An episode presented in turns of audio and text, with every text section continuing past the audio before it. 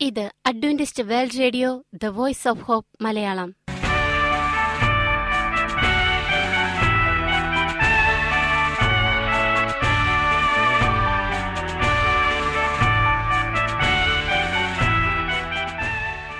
നിലയ്ക്കാത്ത ദൈവസ്നേഹത്തിന്റെ ശബ്ദപ്രപഞ്ചത്തിലേക്ക് ഞങ്ങളുടെ എല്ലാ പ്രിയപ്പെട്ട ശ്രോതാക്കൾക്കും സ്വാഗതം. ഞാൻ ഷാനി ബിനോയ്. ഇന്നത്തെ പ്രധാന പരിപാടികൾ കാവ്യശബ്ദം. ക്രിസ്തീയ ഭക്തിഗാനങ്ങളുടെയും കവിതകളുടെയും പ്രത്യേക ആസ്വാദന പരിപാടി വചനപ്രത്യാശ തിരുവചന സന്ദേശം. പാസ്റ്റർ ബിനോയ് ജേക്കബ് തിരുവചനത്തിൽ നിന്നും സംസാരിക്കുന്നു. ഇന്നത്തെ പരിപാടി ഒരു മനോഹരമായ ഗാനം കേട്ടുകൊണ്ട് ആരംഭിക്കാം.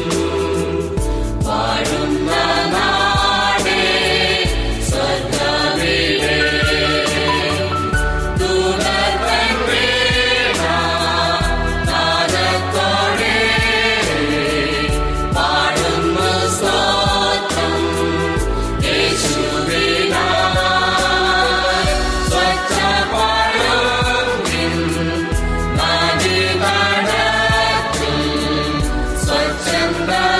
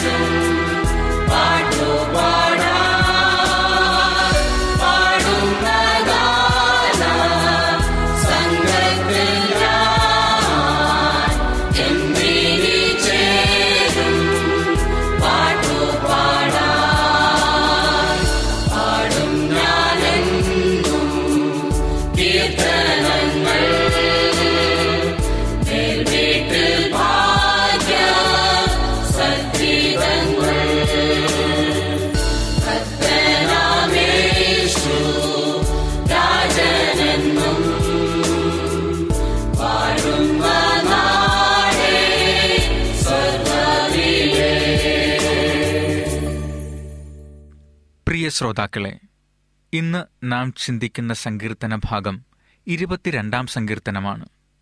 ഇരുപത്തിരണ്ടാം സങ്കീർത്തനത്തിന്റെ ആമുഖത്തിൽ ഇങ്ങനെ കാണാം. ഉഷസ്സിൻ മാൻപേട രാഗത്തിൽ സംഗീത പ്രമാണിക്ക് എന്ന്. എന്താണ് അതിന്റെ അർത്ഥം? ഒരു കൊടും കാട്ടിനുള്ളിൽ ജീവിക്കുന്ന ഒരു നിഷ്കളങ്കമായ മാൻപേട അല്ലെങ്കിൽ ഒരു കുറുംപ്രാവ് ഇതിനെ പ്രഭാതത്തിൽ ഒരു വന്യമൃഗം സിംഹമോ മറ്റോ വേട്ടയാടി പിടിക്കുമ്പോൾ ഉണ്ടാകുന്ന കരച്ചിലിന്റെ രാഗത്തിൽ എഴുതിയതാണ് ഈ സങ്കീർത്തനം എന്നാണ് പറയുന്നത്. വേദപുസ്തക പണ്ഡിതന്മാർ അങ്ങനെ ഇതിനെ വിവരിക്കുന്നു. ഇങ്ങനെ വേട്ടയാടപ്പെടുന്ന ഒരു മാനിന്റെ കരച്ചിലിന്റെ രാഗത്തിൽ എഴുതിയിരിക്കുന്നത് എന്താണെന്നോ? എന്റെ ദൈവമേ എന്റെ ദൈവമേ നീ എന്നെ കൈവിട്ടതെന്ത്? ഈ വരികൾ നമ്മൾ കേൾക്കുന്നത് ഇന്നേക്ക് രണ്ടായിരം വർഷങ്ങൾക്ക് മുമ്പ് കാൽവരി ക്രൂശിൽ കർത്താവായ യേശുക്രിസ്തു നമ്മുടെ പാപങ്ങൾക്കു വേണ്ടി മരിക്കുമ്പോൾ കുരിശിൽ കടന്നുകൊണ്ട് അവൻ പറഞ്ഞു എന്റെ ദൈവമേ എന്റെ ദൈവമേ നീ എന്നെ കൈവിട്ടതെന്താണ്? സങ്കീർത്തനങ്ങൾ യേശുക്രിസ്തുവിന് ഏറെ മുമ്പ് എഴുതപ്പെട്ടെങ്കിലും യേശുക്രിസ്തുവിനെ സങ്കീർത്തനങ്ങളിൽ ഉടനീളം കാണാം. കുരിശിലെ ഈ ഏഴുമൊഴികൾ ക്രിസ്തുവിന്റെ കഷ്ടപ്പാട് മുഴുവൻ ഇരുപത്തിരണ്ടാം സങ്കീർത്തനത്തിൽ വിവരിക്കുന്നു. ഓരോരോ സംഭവങ്ങളായിട്ട് എന്റെയും നിങ്ങളുടെയും പാപത്തിന് പരിഹാരം വരുത്തുവാൻ. ലോകത്തിന്റെ സ്ഥാപനത്തിനു മുമ്പ് അറുക്കപ്പെട്ട ദൈവത്തിന്റെ കുഞ്ഞാടായ യേശുക്രിസ്തുവിനെ. അലറുന്ന സിംഹം പോലെ ആരെ വിഴുങ്ങേണ്ടു എന്ന് വിചാരിച്ചു നടക്കുന്ന പിശാജ് കാൽവരി ക്രൂശിൽ ഇല്ലാതാക്കുവാൻ തക്കൊണം ശ്രമിച്ചു. അപ്പോഴുള്ള ആ കുഞ്ഞാടിന്റെ കരച്ചിലിന്റെ രാഗത്തിൽ ഈ സങ്കീർത്തനം എഴുതിയിരിക്കുന്നു അത്രേ. അനേകം കാളകൾ എന്നെ വളഞ്ഞു. ബാഷാൻ കൂറ്റന്മാർ എന്നെ ചുറ്റിയിരിക്കുന്നു. അവർ എന്റെ നേരെ വാ പിളർക്കുന്നു. ഞാൻ വെള്ളം പോലെ തൂകിപ്പോകുന്നു. എന്റെ അസ്ഥികളുടെ ബന്ധം വിട്ടിരിക്കുന്നു എന്ന് പറയുന്നത് കാൽവരി ക്രൂശിൽ കർത്താവായ യേശു ക്രിസ്തുവിന്റെ മരണസമയത്ത് അവർ ക്രിസ്തുവിന്റെ ശരീരത്തെ എത്രമാത്രം വേദനിപ്പിച്ചു എന്നുള്ളത് കാണിക്കുന്നു. എന്റെ ഹൃദയം മെഴുകുപോലെ ഉരുകിപ്പോയി. എന്റെ അസ്ഥികളൊക്കെ എനിക്ക് എണ്ണിയെടുക്കാം എന്ന് ഈ വാക്യങ്ങൾ നമ്മളെ സൂചിപ്പിക്കുന്നു. കർത്താവായ യേശു ക്രിസ്തു എന്റെയും നിങ്ങളുടെയും പാപത്തിനു വേണ്ടി അനുഭവിച്ച ഈ വേദനയുടെ പ്രവചനാത്മക സ്വഭാവമുള്ള സങ്കീർത്തനങ്ങൾ നമുക്ക് ഇന്ന് ശ്രദ്ധിക്കാം. ഇരുപത്തിരണ്ടാം സങ്കീർത്തനം. എന്റെ ദൈവമേ എന്റെ ദൈവമേ നീ എന്നെ കൈവിട്ടതെന്ത്? എന്നെ രക്ഷിക്കാതെയും എന്റെ ഞരക്കത്തിന്റെ വാക്കുകൾ കേൾക്കാതെയും അകന്നു നിൽക്കുന്നതെന്ത്? എന്റെ ദൈവമേ ഞാൻ പകൽ സമയത്ത് വിളിക്കുന്നു എങ്കിലും നീ ഉത്തരമരുളുന്നില്ല. രാത്രികാലത്തും ഞാൻ വിളിക്കുന്നു എനിക്ക് ഒട്ടും മൗനതയില്ല.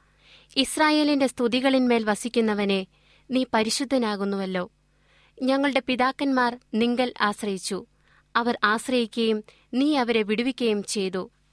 അവർ നിന്നോട് നിലവിളിച്ചു രക്ഷപ്രാപിച്ചു അവർ നിങ്കൽ ആശ്രയിച്ചു ലജ്ജിച്ചു പോയതുമില്ല. ഞാനോ മനുഷ്യനല്ല ഒരു കൃമിയത്രേ. മനുഷ്യരുടെ ധിക്കാരവും ജനത്താൽ നിന്ദിതനും തന്നെ. എന്നെ കാണുന്നവരൊക്കെയും എന്നെ പരിഹസിക്കുന്നു.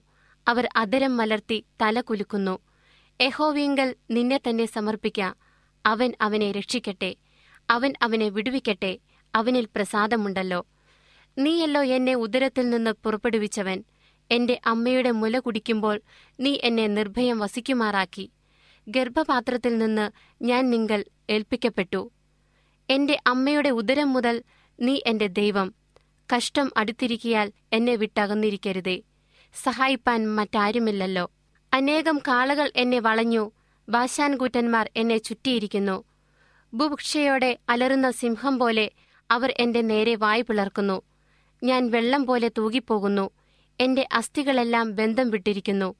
എന്റെ ഹൃദയം മെഴുകുപോലെ ആയി. എന്റെ കുടലിന്റെ നടുവെ ഉരുകിയിരിക്കുന്നു. എന്റെ ശക്തി ഓട്ടുകഷ്ണം പോലെ ഉണങ്ങിയിരിക്കുന്നു. എന്റെ നാവ് അണ്ണാക്കോട് പറ്റിയിരിക്കുന്നു. നീ എന്നെ മരണത്തിന്റെ പൊടിയിൽ ഇട്ടുമിരിക്കുന്നു. നായ്ക്കൾ എന്നെ വളഞ്ഞു ദുഷ്ടന്മാരുടെ കൂട്ടം എന്നെ ചുറ്റിയിരിക്കുന്നു. അവർ എന്റെ കൈകളെയും കാലുകളെയും തുളച്ചു. എന്റെ അസ്ഥികളൊക്കെയും എനിക്ക് എണ്ണാം. അവർ എന്നെ ഉറ്റുനോക്കുന്നു. എന്റെ വസ്ത്രം അവർ പകുത്തെടുത്തു. എന്റെ അങ്കിക്കായി അവർ ചീട്ടിടുന്നു. നീയോ യഹോവേ അകന്നിരിക്കരുതേ. എന്റെ തുണയായുള്ളവേ എന്നെ സഹായിപ്പാൻ വേഗം വരേണമേ. വാളിങ്കൽ നിന്ന് എന്റെ പ്രാണനെയും നായുടെ കയ്യിൽ നിന്ന് എന്റെ ജീവനെയും വിടുവിക്കണമേ. സിംഹത്തിന്റെ വായിൽ നിന്ന് എന്നെ രക്ഷിക്കണമേ. കാട്ടുപോത്തുകളുടെ കൊമ്പുകൾക്കിടയിൽ നീ എനിക്ക് ഉത്തരമരളുന്നു. ഞാൻ നിന്റെ നാമത്തെ എന്റെ സഹോദരന്മാരോട് കീർത്തിക്കും. സഭാമത്തിയെ ഞാൻ നിന്നെ സ്തുതിക്കും. യഹോബ ഭക്തന്മാരെ അവനെ സ്തുതിപ്പിൻ. യാക്കോബിന്റെ സകല സന്തതിയുമായുള്ളവരെ അവനെ മഹത്വപ്പെടുത്തുവിൻ. ഇസ്രായേലിന്റെ സർവസന്തതിയുമായുള്ളവരെ അവനെ ഭയപ്പെടുവിൻ. അരിഷ്ടന്റെ അരിഷ്ടത അവൻ നിരസിച്ചില്ല വെറുത്തതുമില്ല. തന്റെ മുഖം അവന് മറച്ചതുമില്ല. തന്നെ വിളിച്ചപേക്ഷിച്ചപ്പോൾ കേൾക്കിയത്രേ ചെയ്തതു. മഹാസഭയിൽ എനിക്ക് പ്രശംസ നിങ്കൽ നിന്ന് വരുന്നു. അവന്റെ ഭക്തന്മാർ കാണെ ഞാൻ എന്റെ നേർച്ചകളെ കഴിക്കും. എളിയവർ തിന്ന് തൃപ്തന്മാരാകും. യഹോവയെ അന്വേഷിക്കുന്നവർ അവനെ സ്തുതിക്കും. നിങ്ങളുടെ ഹൃദയം എന്നേക്കും സുഖത്തോടിരിക്കട്ടെ. ഭൂമിയുടെ അറുതികളൊക്കെയും ഓർത്ത് യഹോവിങ്കയിലേക്ക് തിരിയും. ജാതികളുടെ വംശങ്ങളൊക്കെയും നിന്റെ മുൻപാകെ നമസ്കരിക്കും. രാജത്വം യഹോവയ്ക്കുള്ളതല്ലോ. അവൻ ജാതികളെ ഭരിക്കുന്നു. ഭൂമിയിൽ പുഷ്ടിയുള്ളവരൊക്കെയും ഭക്ഷിച്ചാരാധിക്കും. പൊടിയിലേക്ക് ഇറങ്ങുന്നവരെല്ലാവരും അവന്റെ മുൻപാകെ കുമ്പിടും. തന്റെ പ്രാണനെ രക്ഷിപ്പാൻ കഴിയാത്തവനും കൂടെ. ഒരു സന്തതി അവനെ സേവിക്കും. വരുന്ന തലമുറയോട് യഹോവയെക്കുറിച്ച് കീർത്തിക്കും. അവർ വന്ന് ജനിപ്പാനുള്ള ജനത്തോട് അവൻ നിവർത്തിച്ചിരിക്കുന്നു എന്നു അവന്റെ നീതിയെ വർണിക്കും. ഈ വേദന കർത്താവായ യേശുക്രിസ്തുവിന്റേത് മാത്രമല്ല നമ്മുടെ ജീവിതാനുഭവങ്ങൾ കൂടിയാണ്. കർത്താവ് നമ്മളെ ഈ വാക്യങ്ങൾ മുഖാന്തരം ആശ്വസിപ്പിക്കട്ടെ. നിങ്ങൾ കേട്ടുകൊണ്ടിരിക്കുന്നത് Adventist World Radio the voice of hope Malayalam. ഞങ്ങളുടെ പുസ്തകങ്ങൾ സീഡികൾ ബൈബിൾ ആരോഗ്യ പാഠങ്ങൾ എന്നിവ തപാലിൽ നിങ്ങൾക്ക് ലഭിക്കുന്നതിനും ഞങ്ങൾക്ക് എഴുതുക. ഞങ്ങളുടെ വിലാസം Adventist World Radio Malayalam post box number പതിനേഴ് പൂനെ നാല് ഒന്ന് ഒന്ന് പൂജ്യം പൂജ്യം ഒന്ന്. മഹാരാഷ്ട്ര ഇന്ത്യ. വിലാസം ഒരിക്കൽ കൂടി. Adventist World Radio Malayalam post box number പതിനേഴ് പൂനെ നാല് ഒന്ന് ഒന്ന് പൂജ്യം പൂജ്യം ഒന്ന് മഹാരാഷ്ട്ര ഇന്ത്യ. ഞങ്ങളുടെ ഇമെയിൽ ബിനോയ് ജേക്കബ് പൂജ്യം ഒന്ന് അറ്റ് ജിമെയിൽ ഡോട്ട് കോം ഈ പരിപാടികൾ ഓൺലൈനായി ശ്രവിക്കുന്നതിന് ഞങ്ങളുടെ വെബ്സൈറ്റായ W W W dot A W R dot O R G സന്ദർശിക്കുക. ഇനി വചനപ്രത്യാശ. ഇന്നത്തെ വചനപ്രത്യാശയിൽ അനുഗ്രഹീത പ്രസംഗകൻ പാസ്റ്റർ ബിനോയ് ജേക്കബ് തിരുവചനത്തിൽ നിന്നും പ്രസംഗിക്കുന്നു. പ്രിയമുള്ള സ്നേഹിത ഡോക്ടർ ഡഗ് ബാച്ചിലറിന്റെ അമേസിംഗ് ഫാക്ട്സ് എന്ന പുസ്തകത്തിന്റെ മലയാള പരിഭാഷയുടെ ശബ്ദ സന്ദേശമാണ് നിങ്ങൾ കേൾക്കുന്നത്.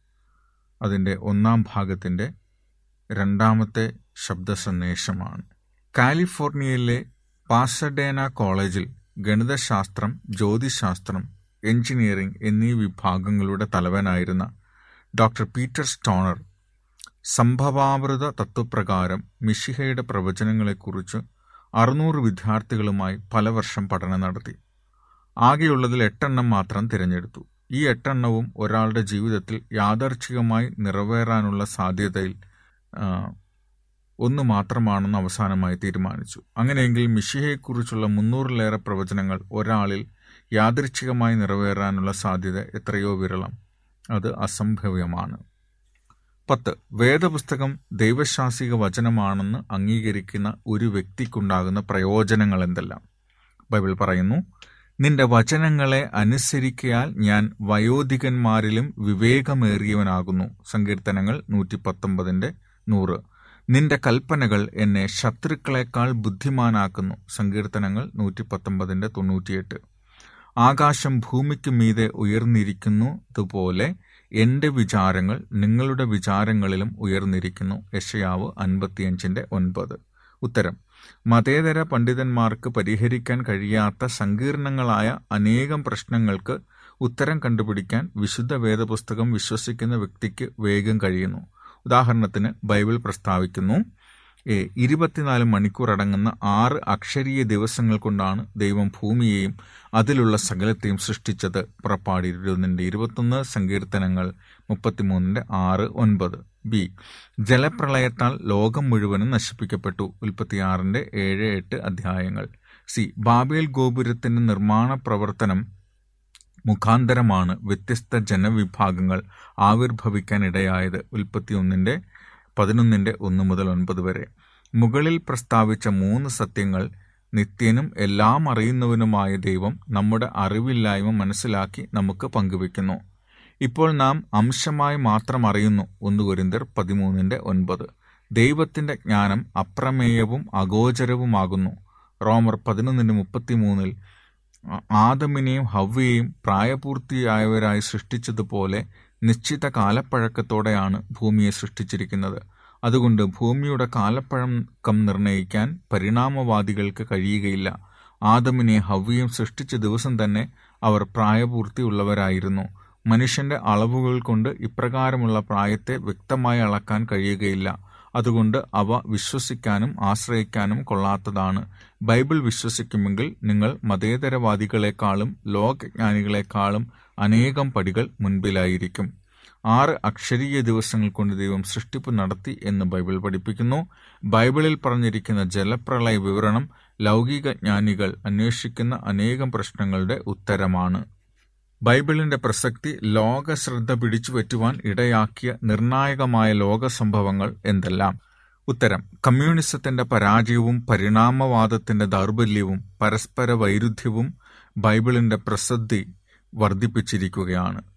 കമ്മ്യൂണിസത്തിന്റെ പരാജയത്തിന് ശേഷം അതിന്റെ അനുഗാമികൾ മനുഷ്യന്റെ ഏക പ്രത്യാശയായ ബൈബിളിലേക്ക് തിരിഞ്ഞിരിക്കുകയാണ്. കുറിപ്പ് മാർസിസ്റ്റ് ആശയങ്ങളായ കമ്മ്യൂണിസം നിരീശ്വരവാദം പരിണാമവാദം മുതലായ സൈദ്ധാന്തിക ചിന്താഗതികൾ സോവിയറ്റ് യൂണിയൻ പരീക്ഷിക്കുകയുണ്ടായി. അവ അമ്പെ പരാജയപ്പെട്ടു. പിന്നീട് ചുമതലയേറ്റ ജനാധിപത്യ ഭരണകൂടങ്ങൾ ഒരു കാര്യം മനസ്സിലാക്കി. അതുകൊണ്ട് അവർ ഏകസ്വരത്തിൽ ക്രിസ്തീയ സമൂഹത്തോട് വിളിച്ചു പറയുകയുണ്ടായി. ഞങ്ങൾക്ക് ബൈബിൾ തരിക സുവിശേഷം പ്രസംഗിക്കുക പ്രാർത്ഥനയുടെയും ക്രിസ്തീയ വിശ്വാസത്തിന്റെയും അടിസ്ഥാനത്തിന്മേൽ പണിയപ്പെടാൻ ഞങ്ങൾ ആഗ്രഹിക്കുന്നു. ജീവിതത്തിന്റെ നീറുന്ന പ്രശ്നങ്ങൾക്ക് ഉത്തരം കണ്ടുപിടിക്കുന്നതിനും ഹൃദയത്തിന് സമാധാനം പകരുന്നതിനും മറ്റൊന്നിനാലും സാധ്യമല്ല. ദയവായി കാത്തിരിക്കാൻ ഞങ്ങളോട് ആവശ്യപ്പെടരുത്. ഞങ്ങൾക്ക് ദൈവത്തെയും ബൈബിളിനെയും ക്രിസ്തുവിനെയും ആവശ്യമാണ്. ഒരിക്കൽ കൂടി ദൈവവചനം വിജയിക്കുന്നു. കമ്മ്യൂണിസത്തെ പോലെ പരിണാമവാദത്തിന്റെയും വിശ്വാസ്യത നഷ്ടപ്പെട്ടുകൊണ്ടിരിക്കുന്നു. ഇവ തെളിയിക്കപ്പെടാത്തതും ഇളക്കം തട്ടിയതുമായ സിദ്ധാന്തമാണെന്ന് നാം മനസ്സിലാക്കണം. താഴെ പറയുന്ന മൂന്ന് കാര്യങ്ങൾ ശ്രദ്ധിക്കുക. ഒന്ന് റോബോട്ട് ജിൻഡിയുടെ സൃഷ്ടിപ്പിന്റെ സൂക്ഷ്മ രഹസ്യം ക്രിയേഷൻസ് ടൈനി മിസ്റ്ററി എന്ന പുസ്തകത്തിലൂടെ സൃഷ്ടിപ്പിനെക്കുറിച്ച് ധാരാളം വ്യക്തമായ തെളിവുകൾ നൽകുന്നതിലൂടെ പരിണാമവാദികളുടെ മിക്കവാറും എല്ലാ വാദമുഖങ്ങളെയും ദുർബലപ്പെടുത്തിയിട്ടുണ്ട്. അമേസിംഗ് ഫാക്സിൽ നിന്നും ഈ പുസ്തകം ലഭിക്കുന്നതാണ് വില വിവരത്തിന് എഴുതുക. രണ്ട് ഈയിടെ നടത്തിയ ജൈവാണുക്കളെ സംബന്ധിച്ച ശാസ്ത്ര പ്രദർശനത്തിലൂടെ ഒരു കോശത്തിന്റെ ഘടന അതിസങ്കീർണമാണെന്ന് തെളിയിച്ചതിലൂടെ ഏകകോശത്തിൽ നിന്നും യാദർച്ഛികമായി ജീവനുണ്ടായി എന്നുള്ളത് ഗണിതശാസ്ത്രത്തിലെ വിഡ്ഢിത്തമാണെന്ന് തെളിയിച്ചിരിക്കുന്നു. മൂന്ന് മനുഷ്യനും വാനരനും ഒരേ പൂർവികരിൽ നിന്നുമുണ്ടായി എന്നുള്ള നാസ്തിക പരിണാമ സിദ്ധാന്തം ദൈവത്തിന്റെ സദൃശപ്രകാരം മനുഷ്യനെ സൃഷ്ടിച്ചു എന്നുള്ള ആശയത്തെ നിന്ദിക്കുകയാണ്.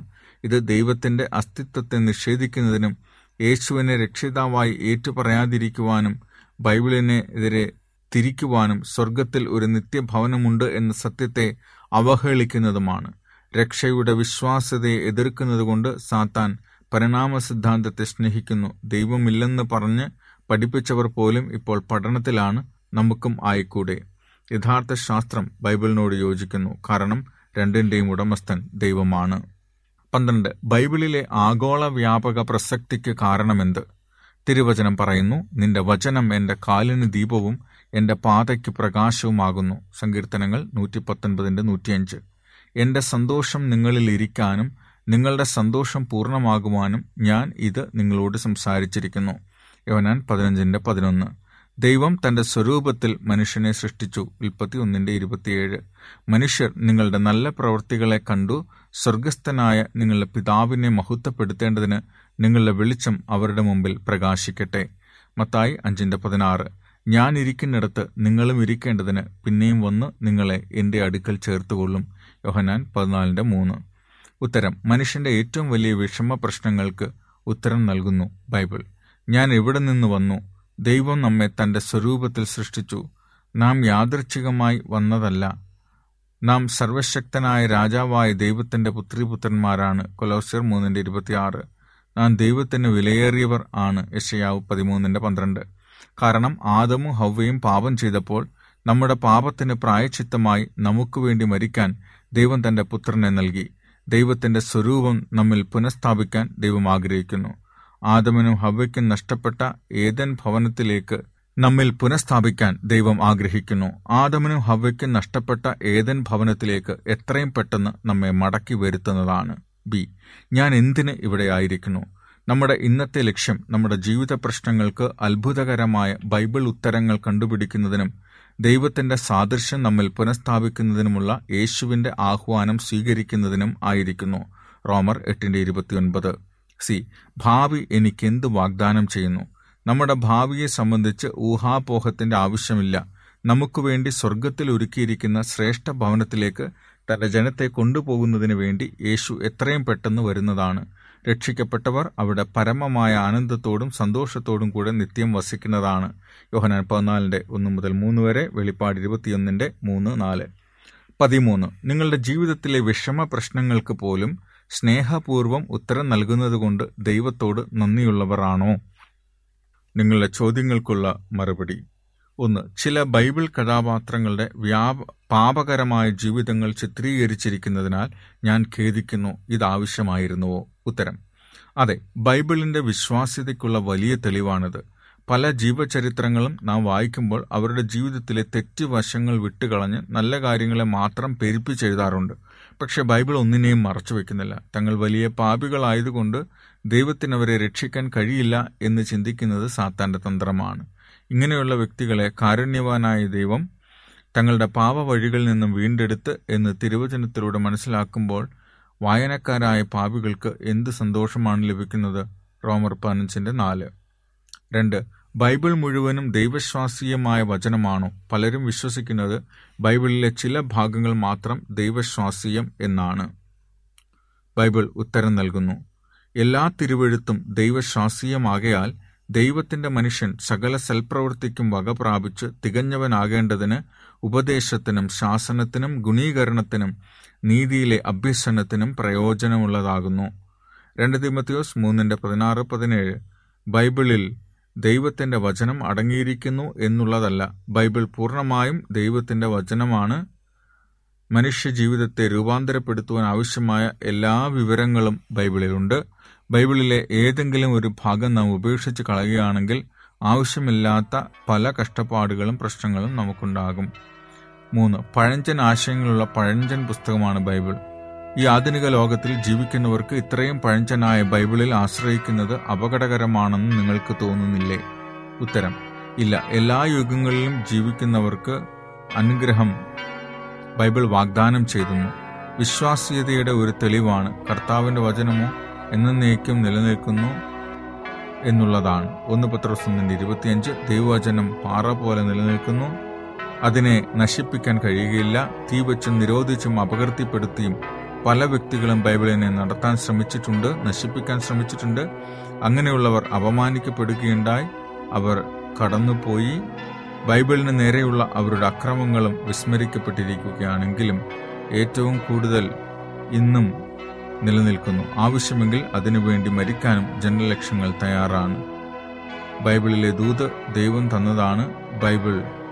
പഠിക്കുന്നതിന് മുമ്പ് നിങ്ങളുടെ ഹൃദയത്തെ തുറക്കുന്നതിന് വേണ്ടി ദൈവത്തോട് പ്രാർത്ഥിച്ചുകൊണ്ട് വായിക്കുക. ഒരു നിമിഷം പ്രാർത്ഥിക്കാം. ഞങ്ങളെ സ്നേഹിക്കുന്ന സ്വർഗപിതാവെ ഈ വലിയ സത്യങ്ങൾ പഠിക്കാൻ ഞങ്ങൾക്ക് അവസരം തന്നുകൊണ്ട് അങ്ങേ സ്തുതിക്കുന്നു. തുടർന്നും പഠിക്കാൻ അവിടുന്ന് സഹായിക്കണമേ.